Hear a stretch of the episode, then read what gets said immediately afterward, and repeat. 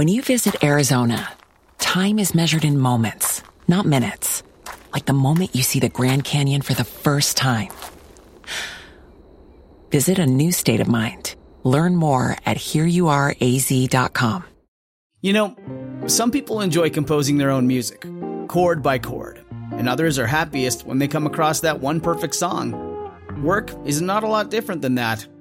Whether you prefer building your own workflow or using a pre made template, with Monday.com, you and the team can work in a way that's comfortable for everyone. Tap the banner to go to Monday.com and build your own amazing workflow or find an awesome template. No judgment. Hi, folks. Be sure to visit my website at dr-history.com for a short personal video message, to listen to the latest stories, and to leave a comment. And now, here he is, Dr. History. Good morning, Zeb. My friend, Mary, I got to do it right. Merry, Merry Christmas. Christmas. There Thank you, go. Thank you. Yeah, we had our Christmas last Saturday night with all my kids, and now they'll head home and do their Christmases at home. So Yeah, we did our last uh, last Saturday up at Jake's. Yeah. So we still got some hanging around, and Yeah. I think they'll hang around until the food's gone. You've still got getting some. close. Uh, you've still got some tinsel hanging on your right ear. Oh, well, well, Somebody tried to decorate you. the Christmas gnome. I stood still too long. Have you got some thank yous I this do. week? I do. Uh, Clint up in Washington, he loves the show. He's a truck driver, and he's listened to every single show we've done. No kidding. And he mentioned two people. He said you might know the names: Deb Conhover. Conhover. Have you Oh, heard of it? Copenhaver. Copenhaver. Yeah. And Tommy Kuntz. Yep. Yep. Said yep, you'd know yep. those guys. I do. I do. Yeah. So. uh, great rodeo cowboys, uh, part of the industry for a long, long time. Okay, and then Dennis up in Oregon, he uh, has an antique uh, restoration business, and he found You've got hope then. yes, he You're- can restore me. he was going through an old desk, and he found some old, old newspapers uh, called the Brownsville Times paper. No, this is in Oregon. It It's in Oregon, but I'm not sure where the brown where the newspaper came from. The but old Brownsville. I know there's a. Isn't there a Brownsville, Texas? uh, yeah, Yeah. So, but I I got the impression this is somewhere back east. But anyway, uh, kind of an interesting deal there. But uh, and then Scott uh, he mentioned uh, wondered about. What our favorite Western movies were, and we, which we have discussed off and on here. I, I know I've got top three Yeah. that are very meaningful to me. Yeah. So anyway, uh, there was another couple, and I forgot to write them down, that are in eastern Montana. Okay. But I'll I'll have more information on them next time. So All right. uh, anyway, Well, you didn't give us your favorite Western movie. boy, you know, I don't know because there's so many of them. You know, I, I, and it's not a western one, but you know, the Man from Snowy River is just a good old horse movie. Now, I can tell you a quick story. The director of that movie, Simon Wincer, was also the man that hired me for the voiceover of uh, the movie Harley Davidson and the Marlboro Man. Oh, okay. So I know Simon Wincer. Yeah. What a gentleman. yeah. Anyway, great. And that movie. one scene where they're running off that cliff. Oh yeah. Oh, oh, no. well, you know, when you say favorite movie, Western movie, if it's got horses, I, like it. yeah, I, I've always been partial to Lonesome Dove. Yeah, I know you. Yeah. That's one of your favorites. So today we're going to talk about staging, stage coaching, Oh, really? or and you'll kind of get what I mean here. Uh, but staging between Missouri and the Great Basin got off to a real slow start, slower than it did in California. Postal authorities had established a mail service of sorts between Independence, Missouri, and Salt Lake City. But it was hit and miss, uh, didn't work very well with no regular service maintained. Mail often arrived at Salt Lake City faster going by ship to California around uh, South America than it did going overland. Uh, and then they had to come across the Nevada, Nevada desert to Salt Lake. So if you think how slow that had to be, uh, but it was actually faster than some of the staging. Did they? uh, There had to be a lot of preparation as to setting up the stage depots along the way. Right, and and actually, I'm going to talk more about uh, not so much the stage coaching uh, of passengers as I am more like mail. I see. Mail and, Oh, and, okay. and freight, but uh, I come, uh, but part of that will be stage coaching with passengers. Okay. So in May of 1849, a uh, hastily formed company calling itself the Pioneer Line announced that it would begin staging from Independence to the Pacific by way of Salt Lake City. 2,500 miles at a fare of $200. The trip would be made in 70 days. On May 8th, a large. How many days? 70 days. Wow. yeah. That is a long From Independence to, to the West Coast. Two and a half months. Yeah. But on May 8th, a large mud wagon heavily loaded with miners started west. A month later, an exhausted and dejected band of once hopeful gold miners helped a tired out team of mules pull the same wagon into Fort Kearny, less than 300 miles from where they'd started. So the miners were helping the mules pull the wagon. Oh my! Uh, at that rate, it would have taken them about a year to reach California, and then only if they had the strength to hold out pulling the wagon. Mm-mm. Well, with their arrival at Fort Kearny, the Pioneer line folded up, and a few miners were $200 poorer and a whole lot wiser because they'd paid $200 to get there. And they had to do all the work. Yeah, and they didn't make it. They only made it 300 miles Ooh. out of the 2,500. Wow. So it wouldn't be the last failure of a Western stagecoach company. Uh, Western coaching could be, uh, prove to be a risky business at best. So a year later, July 1st, 1850, a contract to carry the Western Mail from Independence to Salt Lake City was awarded to a guy named Samuel Woodson of Missouri.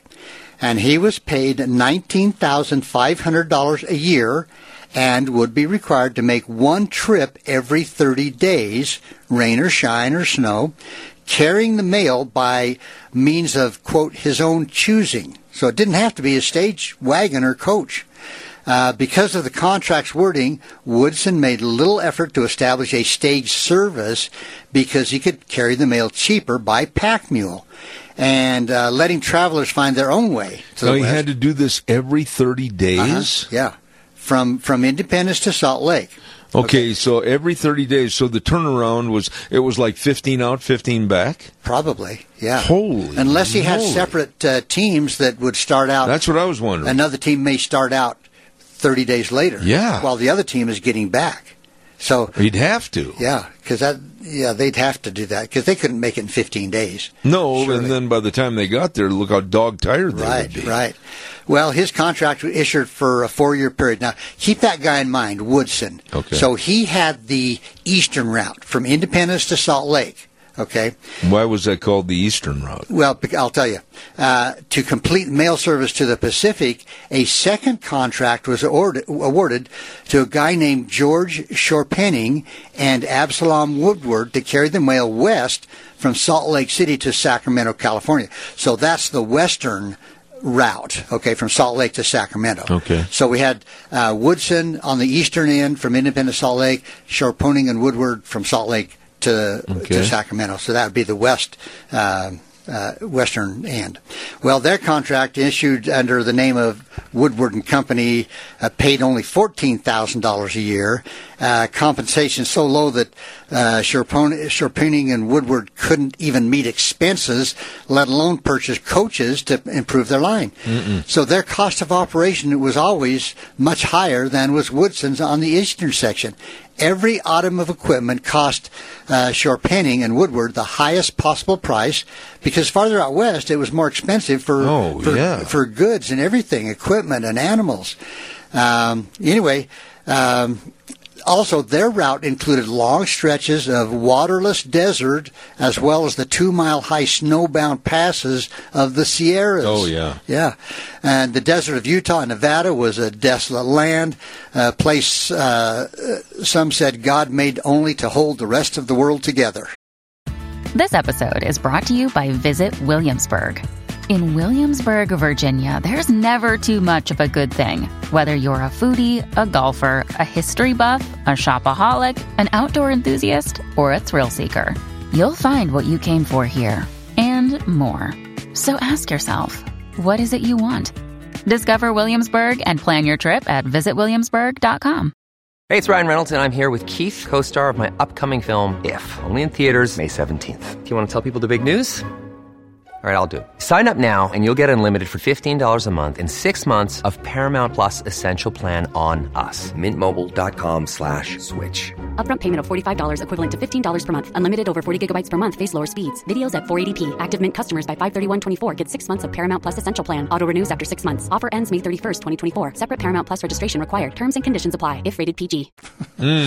So, you know, rugged country, but Chorpenning and Woodward faced uh, this while building their new stage line, and it was described in a newspaper account written by Horace Greeley, quote, if Uncle Sam should ever sell that tract of land for one cent per acre, he will swindle the purchaser outrageously.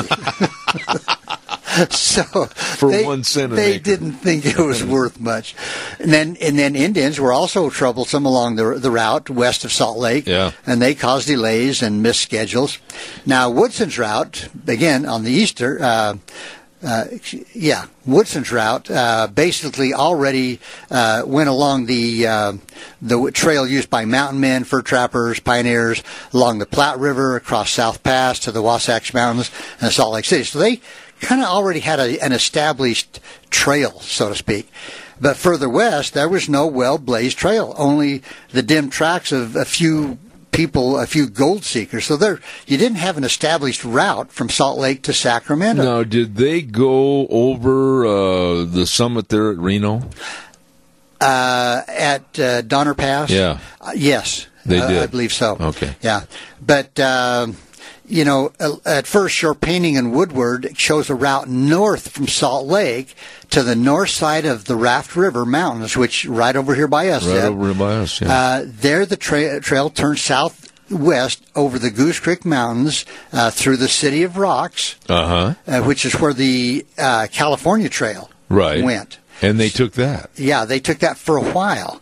Um, Do you know where the California Trail goes Oh, yeah. from the city of Rocks? I know- the exact locations. I know pretty close to where it went. I mean, I know on a map where it went, yes, uh, but I have never really actually ridden it. I wonder if a guy could get on horseback and follow that religiously. I think you could follow it a long ways through. Um, I think it's called Granite Pass uh, after you leave the city of Rocks.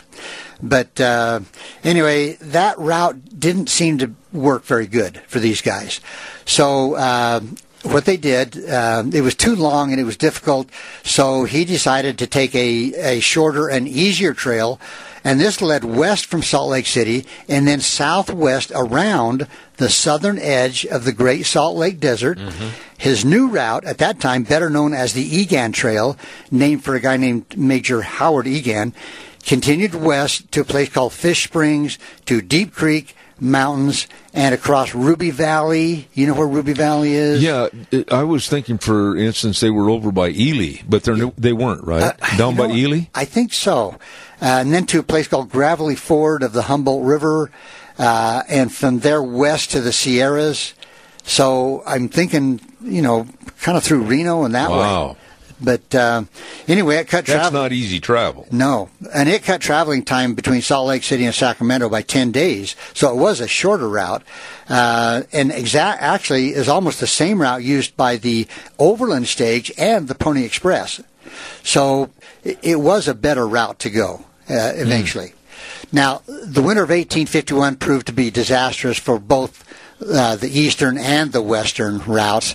Uh, in November of 1851, Woodward was mortally wounded by Indians near Gravelly Ford on the Humboldt River while carrying the eastbound mail. So one of the partners was actually carrying the mail. Wow. Uh, his four helpers were all killed. Uh, Woodward struggled on alone for more than a hundred miles to the Deep Creek Mountains, where he died from his wounds. Uh, and that again, that was uh, Chorpenning's partner. Well, his saddlebags were heavy with priority mail. They were emptied onto the ground, leaving the mail to blow across the desert uh, before the winter winds. Now, Chorpenning came nearly close, uh, as close to death. His pack horse froze to death in the Sierras, and he was forced to walk nearly 300 miles Oh, my. back to Salt Lake City in the dead of winter. This guy did? Yeah, arriving half frozen and nearly starved. Well, Christmas mail from California never reached Salt Lake City until the following April. You know, think about that though. They're out there today in that desert are still some of those letters. Yeah, they they would be actually Yeah. if they happen to be in a place where they weren't in the rain and the moisture. Yeah. They could be scattered across there. But uh, Woodson encountered the worst storms in memory on his eastern end of the line.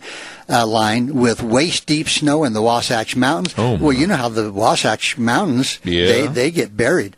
But he had to cache his mail in an ice cave and was barely able to crawl through deep snowdrifts across the windblown peaks into Salt Lake City. How did he ever do that? I don't know. No one had told them it was going to be easy. Well, that's not even close to easy. No, that. I mean, the closest I can come, Zeb, is I've gone snow skiing in the Wasatch Mountains, and it is deep, deep snow. Yeah, but can you to imagine think trying that to you're walk out there all by yourself, Right. with no help, Yeah. not the proper clothing, and he went. The one guy went 300 miles. yeah. yeah. I mean, it's just amazing the dedication and the fortitude of these people. What did they eat? Well, that was the thought that went through my mind just now. I imagine they had There wasn't a 7-Eleven there, was it? they had pemmican, maybe, or just beef jerky. They couldn't have had much to carry because they were carrying the mail, Oh. so they couldn't have weighed themselves down. Sakes. But all the mail companies described, whether strung out along the Pacific coast or struggling somewhere in the emptiness of the Great Basin, no matter how important their company name might be, they were all mail contractors. That Wow. was their job. And they may not have owned a single mail coach. Some of them didn't have any wagons or coaches. Okay, uh, carrying the mails entrusted them by the by wagon, pack mule, or even on foot. Their business was delivering the mail by whatever means they could, and none were in the express business, the business of carrying gold dust, you know, heavier things, uh, treasure, securities, or valuables. It was just mail. Families could have sent letters to someone they knew that lived in Reno or out on the West Coast, and never ever heard from them again. Never. Right, exactly. And so, unfortunately, some just figured they probably died somewhere. You know, but uh, if stocks and bonds or other valuables were part of the mail, they were carried but were handled uh, the same as any other mail, stuffed into the same saddlebag or loaded on the same wagon. Uh, on those few lines or sections of lines where a mud wagon or even a Concord coach could be used, which was chiefly in California, uh, or a few days travel either way from Salt Lake City. Express mail was dropped into the same mail bag with letter mail and was thrown into the stagecoach, boot, or luggage compartment. Uh, the contractor's business was delivering the mail, not treasure. They didn't mess a lot of times with gold. Oh my! But with the uh, ever increasing quantities of gold dust or even silver bullion coming from the camps of the Sierras, and with new mineral discoveries being made in the unknown mountains all across the vast Utah territory, you think about the mining, Zeb, all through the western, you know, Colorado, Utah, Idaho, uh, Nevada. I mean, there were tons and tons of uh, silver, gold, and whatever other ore. Something that brought to mind while you were talking about this in the wintertime, how in the world did these people keep a source of direction in the snow? you know, you head across the desert, and you might go in circles. I I mean, Yeah. you know, you get a a, a, a windstorm, uh, you know, anything like that coming across And they were all by themselves, a lot of times. and they were all out there for what, two, three weeks at a time? yeah, yeah. But you know, with all these. Uh, Uh, in all these unknown unknown mountains all across Utah territory, which then included Nevada as well as a lot of Idaho, Wyoming, Wyoming, and Colorado. Express companies weren't long in being organized, and few were associated in any way with those first pioneer mail contractors or stagecoach companies. Now, express companies, those that are going to start carrying gold, okay, express companies uh, whose business it was to transport gold, silver, and other valuable treasures and guarantee their safe delivery, usually contracted with existing mail contractors or stagecoach companies to carry treasure for them. Okay? The express company would usually furnish a wooden treasure box bound with a strap iron and secured with a large brass padlock to protect the valuables uh, entrusted to them. Later, when large shipments of gold bars or silver bullion were shipped from the mines, they would provide an armed messenger, usually called a shotgun guard. So, folks, we use the term shotgun, but really the term really was messenger. That's uh, the real term they used back then. And he was there to protect the treasure box. So, but the Pioneer Express Company in the West was the Adams and Company uh, California Express. That was the main company Wow. right about then. Wow. I've only got a minute left because I got some commercials, but uh, go ahead. Zeb, we are I don't think have- you're going to wrap it up. No, uh, I'd like to hear more about this. Yeah, so we're going to leave it right there with the Adams and Company California Express. And uh, I know what a a lot of you are thinking. What about Wells Fargo? Okay, and I'm going to get into Wells Fargo and how they played into this uh, a little later because. Uh, Anytime you see a movie or uh, anything, a stagecoach being robbed, it always says Wells Fargo across the top, but that was not necessarily so. Okay. and and we'll we'll talk about that. Uh, you know, that's in a couple of weeks. I am so interested in how tough these people were. Oh yeah, and getting you know snowblind. You think about Oh, you I know, never thought about that, yeah. snowblind, Yeah. freezing, horses freezing. Yeah. You know, and going through waist deep snow. Yeah. 300 miles. Yeah. And- I can't go in waist deep snow from here to the barn. I can't either. I, if I can get out to my car, I'm okay. But oh my gosh. anyway, It's amazing. yeah. And Zeb, you have a Merry Christmas this next week, and I will too. And uh, Well, Ken, you've Merry, been Merry you've been a real asset to this program with the Doctor History segment. We I can't tell you how many times I say, "Gosh, I'm glad we started this years ago." It's been a fun, fun project. It has Zeb. been, and I'm looking forward to 2022 and you and your family. Uh, oh, I got to do it right. Merry Christmas and God's blessing. And Merry Christmas to my listeners, all of our listeners out there, Zeb. thank thank you very much. All right. It's lunchtime at Tim Hortons, and we're serving up a special deal just for you. Our new $5.99 lunch deal includes your choice of any lunch sandwich and a side of crunchy kettle chips. Because what's lunch without a little crunch? And the sandwich choice is all yours, like a ham and Swiss, Chipotle chicken wrap, BLT, and more, made to order just the way you like it. Tim Hortons' new lunch deal. Simple, delicious, and just $5.99. Now that's a good deal. Only at your neighborhood Tim's. U.S. only. Price and participation vary. Terms apply.